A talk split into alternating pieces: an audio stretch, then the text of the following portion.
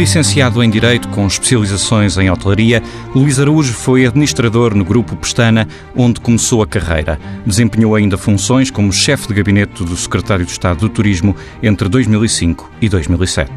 Há cerca de ano e meio tornou-se presidente do Instituto de Turismo de Portugal, numa altura em que o turismo continua a bater todos os recordes. E é o convidado da Vida do Dinheiro esta semana. Boa tarde, Luís Araújo. Olá, viva. Começamos pelos aeroportos, eh, que é essa infraestrutura tão importante para o turismo. Os números do turismo não param de nos surpreender, mas para lá das vantagens económicas têm trazido desafios, nomeadamente nos aeroportos. E notícia da semana, não é? Sabemos esta semana que um, os turistas que temos e que vêm de fora do espaço Schengen estão a demorar cerca de hora e meia a duas horas para entrar no país. Isto preocupa ou tem consequências no setor? Ora bem, eu acho, eu acho que preocupa qualquer pessoa. Uh, qualquer uh, questão que uh, toque a nossa competitividade enquanto destino turístico, obviamente merece a nossa atenção. E é isso que nós fazemos. Estamos atentos, estamos uh, uh, colaborantes nas soluções, acreditamos é que esta solução também é uh, o resultado de uma série de indefinições que não se tomaram na, na, ou, ou, de uma série de definições que deveriam ser tomadas na devida altura e que não se tomaram. De facto, o aeroporto da Portela está quase na sua capacidade limite, diria eu, se não já na capacidade limite, e é preciso encontrar uma, uma alternativa. Uh, como digo, uh, para nós, a nossa preocupação maior é, uh, juntamente com as autoridades competentes, com as autoridades responsáveis pelos aeroportos, e eu repito, isto é uma questão que se tem verificado recentemente no aeroporto de Lisboa apenas, verificar o que é que podemos fazer em conjunto para encontrar soluções e mitigar ou resolver os problemas que surgem. Mas quando diz que está perto do limite, entende que está há risco de ruptura na Portela? Não, eu acho que nós, eh, uma, uma das áreas que nós temos apostado bastante tem sido na, na no reforço da capacidade aérea para o país. Eh, e nós vemos situações em que há interesse por parte de companhias aéreas para voar eh, para Lisboa e para o, para o aeroporto de Lisboa e que muitas vezes sentem, obviamente, há ali uns slots que são os mais desejados e os mais procurados e esses slots estão permanentemente ocupados por voos que já existem ou por rotas que já estão em circulação. Claramente, eh, se nós queremos ser um destino mais competitivo, se queremos trabalhar as acessibilidades eh, que são fundamentais para a nossa atividade, eh, temos que pensar de que maneira é que resolvemos isso, como é que criamos condições para que tenhamos mais voos, mais acessibilidades e mais turistas a chegar. E como é que podemos fazê-lo se o Montijo só vai chegar em 2021, não é? Há hoteleiros que dizem que é tempo demais, que não deveríamos esperar tanto tempo para ter essa infraestrutura complementar. Como é que se pode então contribuir para essa solução? O Instituto Turismo Portugal fez alguma proposta? Tem algumas soluções que, que defenda? Eu acho que os timings uh, são os que são. Uhum. Uh, a, a, nossa opinião e, e, e, minha opinião, e temos dito isso em vários, em vários âmbitos, é que temos que tomar as decisões já. Uh, portanto, depois de tomar essa decisão, e essa decisão foi tomada, obviamente estão em curso uma série de estudos, mas aquilo que nós pretendemos é acelerar o máximo possível e ter mais disponibilidade mobilidade aérea, eh, salvo erro, segundo a ANA, a capacidade do aeroporto ou de Lisboa para receber eh, aviões vai duplicar, portanto passamos para os 50 milhões de passageiros isto de facto pode ser uh, importante para a cidade. Portanto, é fundamental é ter esse processo definido de uma vez por todas uh, e continuar a apostar naquilo que estamos a fazer, numa promoção direcionada, numa promoção que permita a captação de turistas o mais possível, sem esquecer o resto do país, uh, mas uh, contando claramente que esta solução vai surgir mais dia menos dia. Já leva cerca de ano e meio à frente do turismo de Portugal. Que outros constrangimentos é que identificou desta massificação do turismo que, a que assistimos nas grandes cidades? Eu não diria constrangimento, eu diria oportunidades. Acho que é, acho que é a palavra certa. Uh, aliás, nós o ano passado, logo uh, dois meses depois uh, de chegar ao Turismo de Portugal, obviamente por uh, via Ministério da Economia, Sr. Ministro da Economia, Sra. Secretária de Estado, foi definido que era precisa uma estratégia para o turismo para os próximos 10 anos. Uh, esta estratégia uh, podia ser feita internamente, podia ter sido feita por uma consultora, mas decidimos que ia ser feita por todos os portugueses.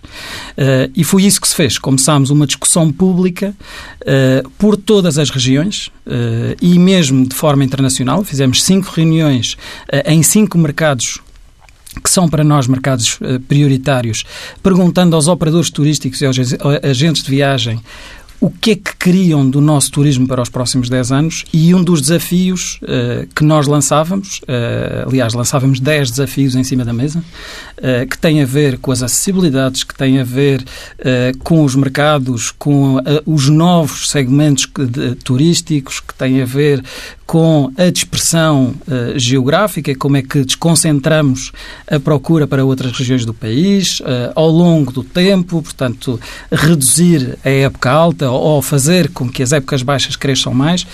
E um dos pontos fundamentais era exatamente esse, era a sustentabilidade do destino. E eu acho que essa, eh, essa experiência de quase um ano, porque a estratégia foi lançada agora em março deste ano, ehm, foi extremamente enriquecedora. Partimos de um pressuposto que era, é nos tempos bons e muito positivos, e de facto estamos a viver tempos muito positivos no setor do turismo, com crescimentos que são conhecidos, portanto, crescimentos de 10% a nível de hóspedes e dormidas e 20% em termos de receitas eh, é fundamental e é importante. Eh, mas como é que mantemos esta atividade sustentável? Mais, como é que a mantemos sustentável num território que é nosso, o nosso ganha-pão? Que é o, o, nosso ativo principal, porque nós vivemos do território. Mas reconhece que nas grandes cidades uh, tem havido alguns constrangimentos, sublinha essa palavra, porque uh, problemas nos serviços públicos, uh, como transportes e museus, até o que se fala com mais frequência, a descaracterização das, das cidades, dos bairros históricos, reconhece que há esses problemas decorrentes da massificação do turismo? Se pela descaracterização me fala de reabilitação urbana, reconheço. Uhum. eu acho que tem havido, e acho que isso é importante salientar. Essa é a base. O turismo trouxe reabilitação urbana aos grandes centros urbanos, trouxe novos negócios, trouxe novas oportunidades para pessoas que muitas vezes nem lhes passava pela cabeça que podiam ser empreendedores, que podiam ter um negócio direcionado ou relacionado com o turismo. Acho então que isso... acha que as críticas da massificação são injustas nesse caso? Eu acho, eu acho que são injustas, uh, acho que são injustas e acho mais. Acho que, uh, obviamente, têm que ser uh, levadas em linha de conta, mas quando se faz tem que se procurar as razões de facto do que está a acontecer. E é isto que nós entendemos tem que haver uma preocupação, tem que haver uma preocupação relativamente à sustentabilidade dos destinos. Preocupação económica, claramente, mas preocupação social e ambiental. E essa é uma das nossas prioridades. O que não podemos é atacar pura e simplesmente um setor, atacar uma atividade, eh, com o argumento de que isso está a matar, eh, a matar a região ou está a matar eh, o destino. Foi por isso que nós, na estratégia 2027, eh, definimos eh, metas. Definimos metas económicas e, sim, queremos crescer uh, em número de dormidas, mas queremos crescer mais em receitas. Portugal hoje tem à volta de 12,7 mil milhões de euros de receitas uh, por ano uh, provenientes do setor do turismo. Contribuímos para a balança de pagamentos com 8,8 mil milhões de euros. aliás, diga-se de passagem, se não fosse este setor, a balança de pagamentos seria negativa. Uh, e eu acho que isto é importante dizer-se. Existe uma atividade que é prioritária, que traz riqueza, que gera emprego e que não pode ser atacada só porque sim. Temos aqui encontrar os argumentos. E se há constrangimentos, e de facto até podem existir constrangimentos, têm que ser direcionados, têm que ser discutidos e em conjunto. E quando dizemos em conjunto, obviamente, nós somos parte interessada, mais uma vez, eh, mas quando digo em conjunto, digo sociedade civil, municípios, associações, para ver que problemas há, que questões é que há e direcioná-las. E eu acho que aqui uh, há um trabalho que está a ser feito em conjunto que tem precisamente essa preocupação e esse, e, esse, e esse objetivo. As tarifas médias pagas nos hotéis estão a subir, mas uh, de forma muito lenta. Por que Portugal tem um diferencial uh, tão grande em relação a outros países da Europa? Olha, eu acho que isso é, é, uma, é, uma, é uma ótima pergunta uh, que, obviamente, tem muito a ver também com o destino e com o posicionamento do destino ao longo do tempo. Uh, nós aquilo que estamos a perceber é que Portugal cada vez mais se está a destacar como destino uh, em que as receitas são superiores ao número de turistas. Portanto, estamos a captar, a conseguir captar os turistas que mais nos interessam. São aqueles que pagam mais. Uh, o que vemos também é que o crescimento das diárias médias na hotelaria uh, estão a crescer uh, claramente na ordem dos dois dígitos, acima dos 20%. Obviamente é diferente relativamente a destinos e, e, e diferente relativamente às cidades ou relativamente ao interior. O nosso objetivo é claramente que isso se mitigue, ou seja, que haja uma aproximação dos valores, que haja mais rentabilidade por parte das empresas, porque acreditamos também que esse é o primeiro passo para que haja uma maior rentabilização do setor também, que haja mais riqueza para as pessoas que trabalham no setor e para a mão de obra que trabalha no setor. Têm de ser os hoteleiros também a tomar essa decisão, não é? E no final claro do, do, ano passado disse que havia hotéis que não sabiam estabelecer as tarifas. Este problema mantém-se, dos hotéis não saberem fazer? Vamos lá ver. Eu, eu acho que uh, o, o, setor hoteleiro e o setor uh, turístico é um setor muito segmentado. Uh, é muito disperso no território.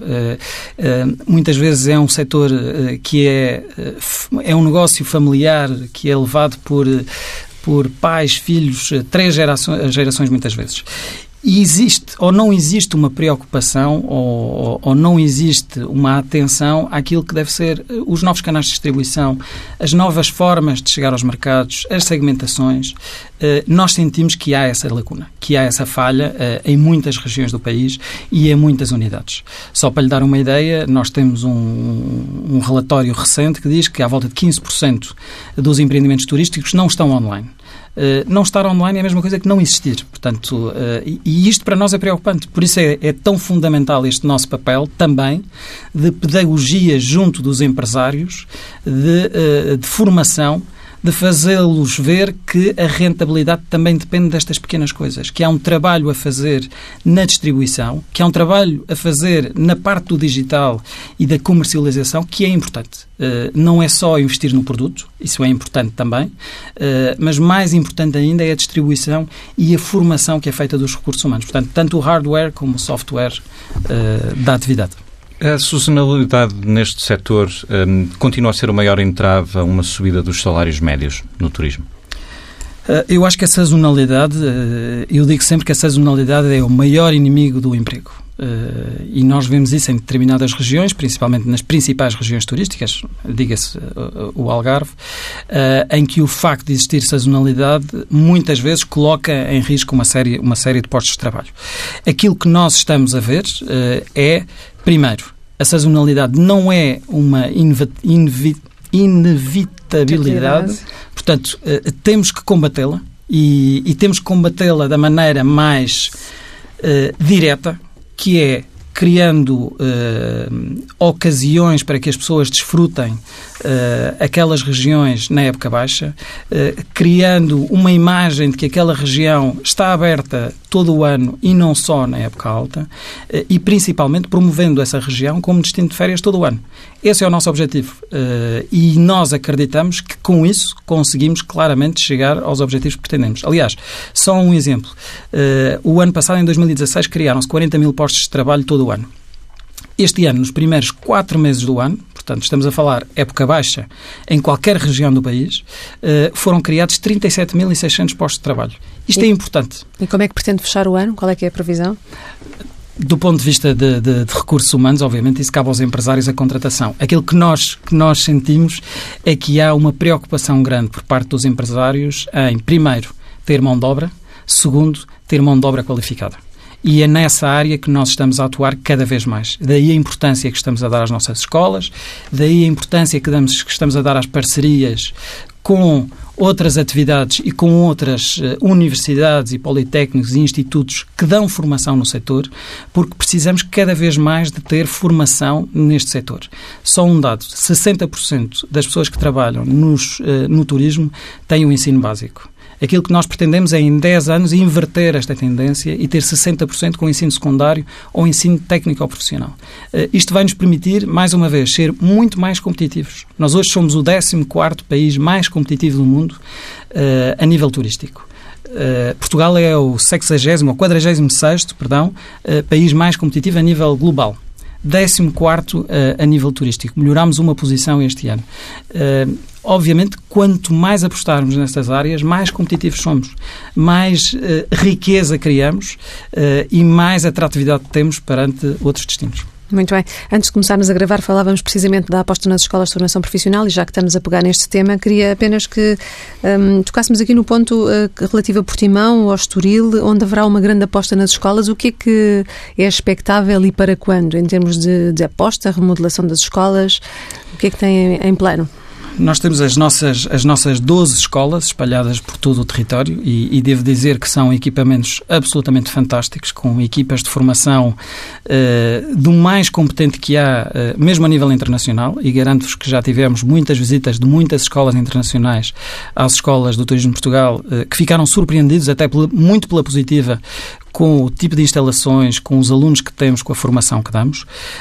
Um, o nosso objetivo, quando, quando começámos o ano passado, uh, no, fim, no início de 2016, foi exatamente dar uma nova vida às escolas. Foi mostrar que as escolas são um instrumento fundamental para a qualificação uh, do setor a nível nacional. Não só numa perspectiva de que estivessem mais envolvidas com a comunidade, uh, que estivessem uh, a preparar os nossos alunos mais para a vida profissional e que estivessem a prepará-los para aquilo que é que são as necessidades do setor e que estivessem também a prepará-los para as novas tendências mundiais. Foi por isso que apostámos e vão, vão entrar agora em, em em funcionamento os novos, os novos currícula. Uh, foi por isso que apostámos uh, nas soft skills. Uh, vamos ter aulas de storytelling, de sustentabilidade, de comunicação nas nossas escolas. Não é só o fator técnico, é também trabalhar a parte da simpatia e da atitude. mas principalmente... Mas vamos ter também obras nas próprias escolas e vamos, dos vamos, equipamentos, é? Vamos ter obras nas escolas, vamos ter obras, vamos ter uma escola nova em Portimão, vamos ter obras na escola do Estoril, além de todas as atualizações que estão a ser feitas nas diversas escolas. Uh, Faro uh, teve recentemente obras na parte de restauração, na parte de mobiliário, uh, Coimbra também, portanto é um processo evolutivo, porque obviamente temos que adaptar os orçamentos de acordo com as necessidades.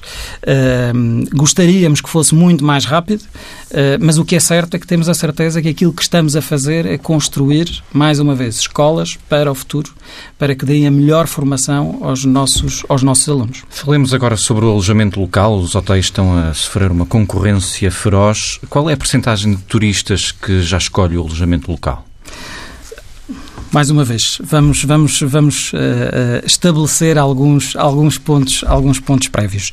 Uh, o alojamento local é uma resposta à procura. Existe procura para o alojamento local. Uhum. Uh, aliás, a taxa de ocupação e as tarifas dos hotéis estão a aumentar proporcionalmente uh, uh, e à semelhança do que vem acontecendo nos últimos anos. Logo, não se pode tirar a conclusão de que o alojamento local é uma concorrência uh, direta. É concorrência, sim, mas não é por isso que os hotéis estão a perder cota de mercado, nem estão a perder. De acordo, mas a taxa de ocupação ainda está, corrija-me se eu estiver errado, na ordem dos 60%? Não, nós temos uma taxa de ocupação média ano em todo o país de 50%, que uhum. obviamente varia uh, consoante as regiões. Uh, esse é um dos objetivos claros, que é melhorar essa taxa de ocupação ao longo de todo o território uh, e ao longo de todo o ano. Portanto, nós jogamos com duas variantes, território e tempo.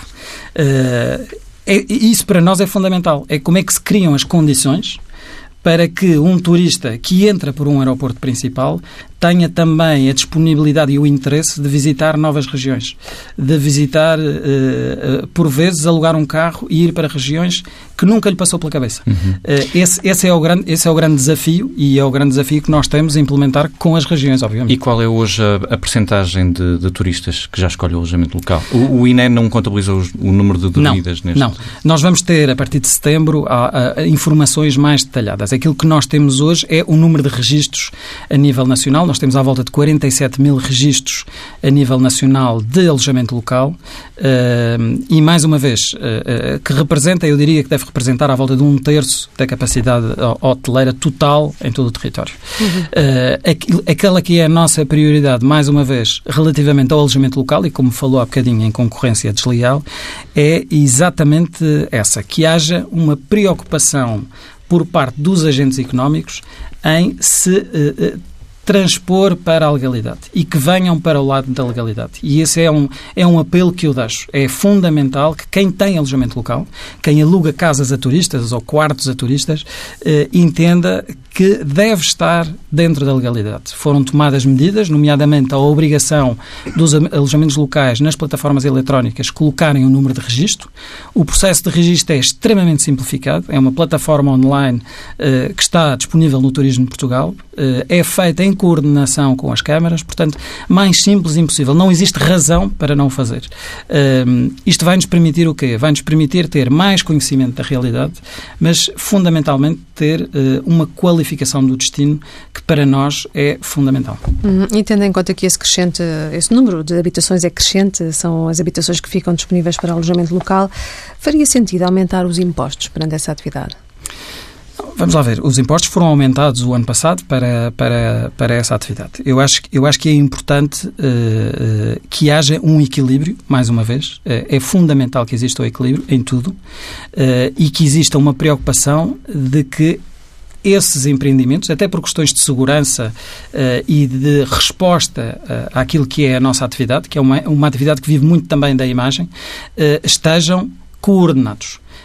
essa é a parte mais importante para nós. é que exista uma visibilidade, que exista um registro que toca o máximo de camas e que essa resposta seja o mais efetiva possível. Mas quando fala em equilíbrio, como é que seria esse equilíbrio fiscal? O que é que poderia ser um equilíbrio?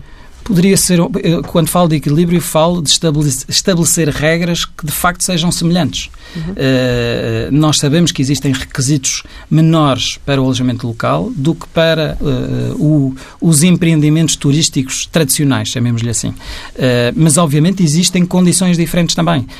não lhe sei dizer, do ponto de vista fiscal, qual é que seria o ponto ideal. O que eu sei é que a nossa prioridade agora é a atração daqueles que estão ilegais uh, para dentro da legalidade. Essa sim é a grande prioridade. E por falar em impostos, a taxa do turismo já está em vigor há um ano e meio. Em Lisboa rendeu 18 milhões de euros até agora.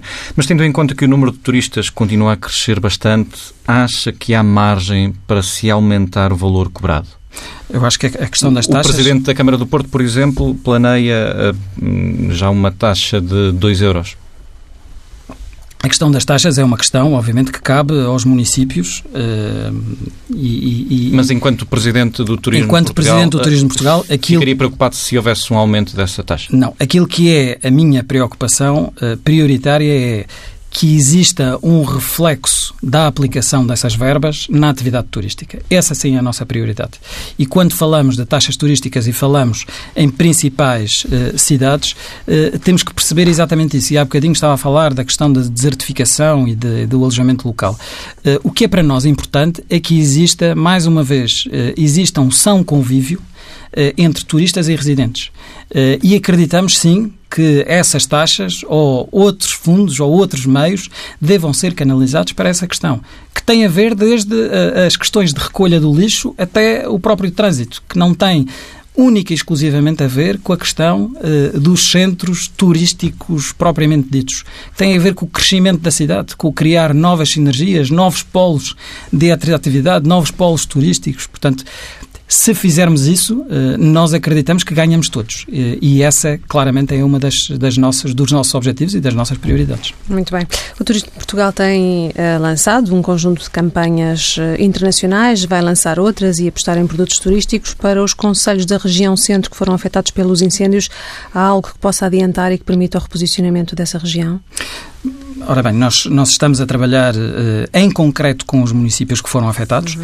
Não foram afetados equipamentos turísticos. Uh, aliás, devo-lhe dizer que dos pontos visitáveis uh, da região centro e dos pontos visitáveis daqueles municípios, muito pouco foi tocado. Foi sim tocado um ponto de passagem que é um ponto considerável, mas a grande atratividade dos, dos, dos destinos, a Lausanne, a Sertã, as aldeias de Xisto, as aldeias históricas daquela região, o Rio Zezer está intocável. as empresas de animação turística estão a funcionar regularmente, os hotéis também. e isto claramente é uma questão que, obviamente, nos importa passar a mensagem. Mas a imagem que passou para o estrangeiro e até para Portugal é que essa região tinha sido muito afetada e, portanto, alguma coisa será preciso fazer, não é? Do ponto de vista de mercados estrangeiros, nós monitorizamos, posso dizer até dia a dia, as notícias que vão saindo e que saíram relativamente a esta questão. Aquilo que nós vemos é que não existe afetação do ponto de vista de mercados externos, portanto, o mercado externo continua a reagir e a fazer reservas, digamos assim, uhum. para ser mais concreto. O mercado interno, sim, tem uh, verificado algum cancelamento. Isso para, o importante para nós é que o mercado interno perceba que, de facto, aquela atividade continua. Uh, aqueles hotéis continuam a prestar exatamente o mesmo serviço, e garanto-vos que é excelente, uh, continua a ter a mesma paisagem à sua volta em muitas situações, na grande maioria das situações, uh, e precisa, de facto, porque esta é a época alta, que, que, se continua a dar visibilidade a estas regiões. E para o mercado é interno, e antes de terminarmos, há alguma ação concreta que quer aqui Existem partilhar e que está a ser diversas, posta em marcha? Diversas ações em marcha, algumas vão ser lançadas oportunamente, nós temos feito feito reuniões não só com os municípios, com as aldeias de xisto, com os empresários, eh, quase comunicação direta todos os dias praticamente, porque percebemos que cada noite que passa é uma noite perdida. Portanto, estão a ser feitas uma série de press trips para eh, motivar eh, que as pessoas vejam e principalmente muitos jornalistas que são os passa-palavra de, que a, de que a atividade continua e isso para nós é, é fundamental. É fundamental não só para aquela região, para aquela região que foi mais afetada, é fundamental para toda a região centro, porque nós acreditamos, mais uma vez, que o importante é termos turismo em todo o território e ao longo de todo o ano. Vamos então ao comentário com o economista João Duque. Eh, o turismo tem como consequência, nomeadamente, o aumento das rendas nos centros das cidades. Eh, esta semana, o Governo anunciou eh, a criação de uma Secretaria de Estado da Habitação.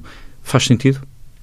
Bem, pode fazer sentido para regular aspectos que sejam uh, estritamente necessários e decorrentes das necessidades de habitação e de regulamentação relativa à qualidade da habitação, etc para a regulamentação, ou para fazer o equilíbrio do mercado oferta-procura, que é a questão que está mais premente em cima da mesa e que as pessoas se queixam muito, se calhar é um bocadinho tarde, porque desde criar uma estrutura até fazê-la implementar e fazer sair dali alguma coisa que tenha impacto no mercado, meu Deus, nessa altura já o mercado resolveu o problema. Aliás, é muito possível que já esteja a acontecer numa conversa absolutamente informal com um dos operadores de mercado, ele informou-me disto, que o mercado já tem características muito diferentes do que estava há um ano atrás, sentindo ele uma sensação de chegarmos a um ponto de equilíbrio. Se assim é, a Secretaria de Estado não vem para equilibrar com certeza o mercado.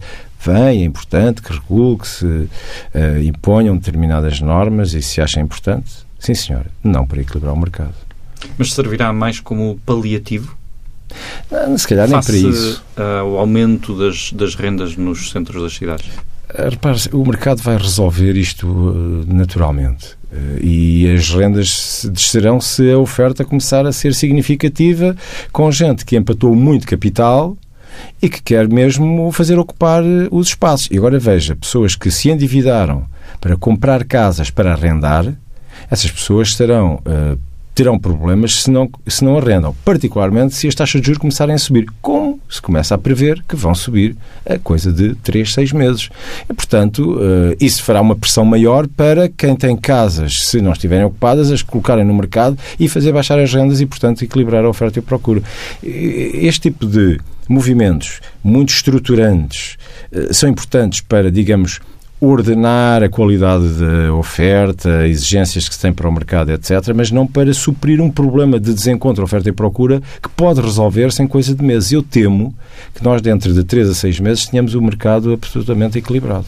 Mas enquanto as taxas de juros poderão subir nesse prazo de 3 a 6 meses, não há previsão de que o turismo possa descer e, portanto, dos números que, que o professor teve a analisar uh, em relação à atividade turística, uh, podemos dizer que vamos manter-nos numa boa tendência de, de, subida, de crescimento do setor ainda? É, eu espero que pelo menos nós consigamos agora, depois do grande boom do inverno, não, não, é, não, é, não estou à espera de um boom de crescimento agora no verão tão forte como tivemos no inverno, até porque nós temos uma capacidade que é relativamente limitada para uma oferta turística, digamos, completa, porque isto não é só colocar as pessoas dentro de casa, é também preciso depois todo, toda a estrutura adicional. Um, se nós virmos alguns indicadores, por exemplo, do movimento de fluxos passageiros nos aeroportos, uh, já estão a começar a estabilizar as taxas de crescimento. Portanto, já não tivemos taxas tão elevadas, já começamos a estabilizar.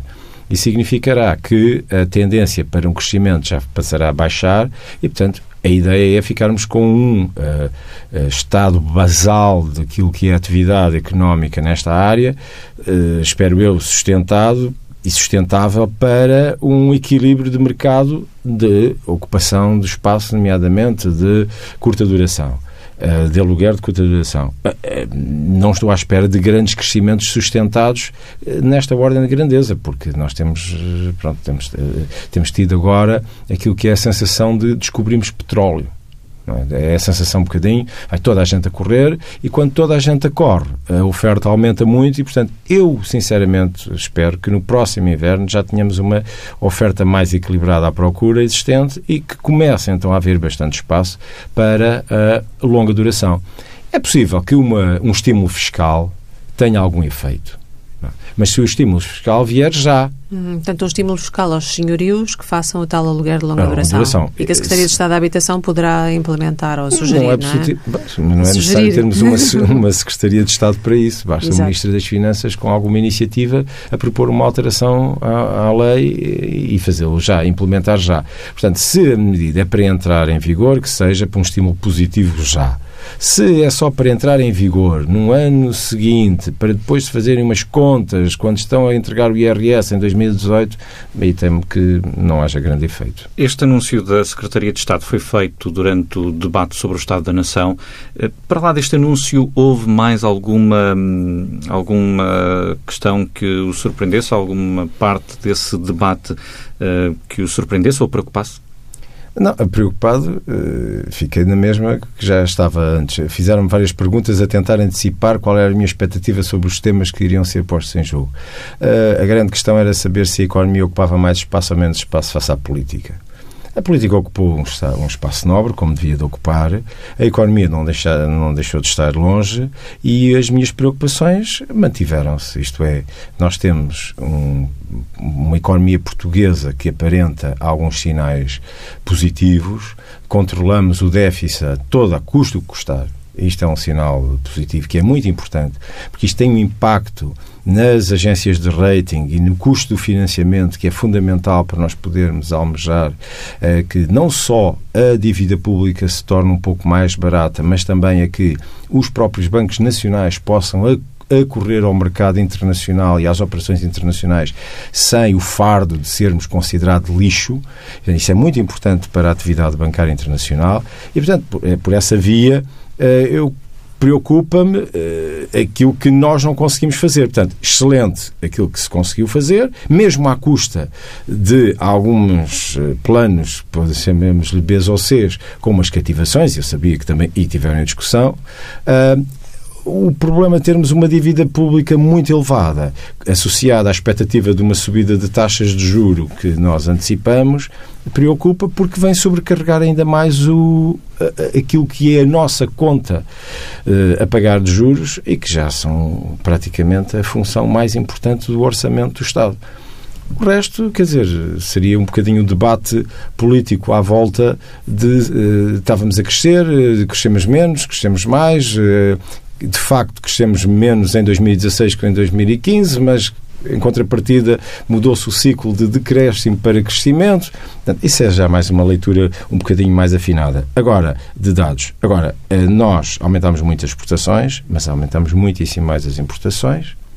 E até em termos de balanço, nós estamos a começar a gastar mais com importações do que com as exportações outra vez.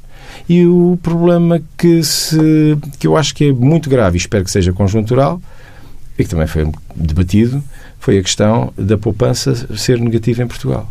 A poupança negativa em Portugal leva a que as pessoas estejam neste momento a consumir à custa de levantamento de depósitos. E, portanto, isto é Esse sustentar é um consumo. Preocupante aqui de uma forma absolutamente Professor João Duque, muito obrigada. Falta só então a rubrica de finanças pessoais. Esta semana o Pedro Araújo, jornalista do Dinheiro Vivo, explica se vale a pena investir em ETFs, Exchange Traded Funds fala da rentabilidade, mas também dos riscos. Esta semana o Dinheiro Vivo vem falar do Exchange Traded Funds. São produtos um, que são cotados na bolsa, seguem normalmente índices, mas também podem ser produtos uh, ligados a obrigações e matérias-primas e taxas de câmbio. Embora os mais conhecidos de facto sejam aqueles que seguem índices, como por exemplo o SP500, o próprio PSI20 português, Quais são as vantagens? Uh, podem ter uma rentabilidade que chega aos dois dígitos por ano. No último ano, 2016, teve uma rentabilidade de 14,92. Isto estou-me a referir ao iShares MSCI World. São fundos um pouco diferentes do que o investidor normalmente está habituado. Uma razão é que têm com custos muito mais baixos, eh, enquanto que um fundo tradicional tem um custo de 2%, estes fundos têm eh, normalmente custos que rondam os 0,24% ao ano. Não é, no entanto, um produto uh, isento de risco. O reembolso não é garantido ehm, e muitas vezes acontece que uh, não chega à rentabilidade esperada com base nos últimos anos.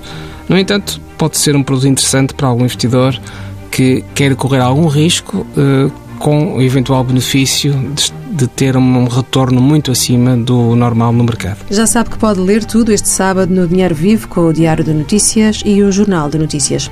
E ouvir quando quiser em tsf.pt. A vida do dinheiro volta em setembro. Boas férias. Boas férias.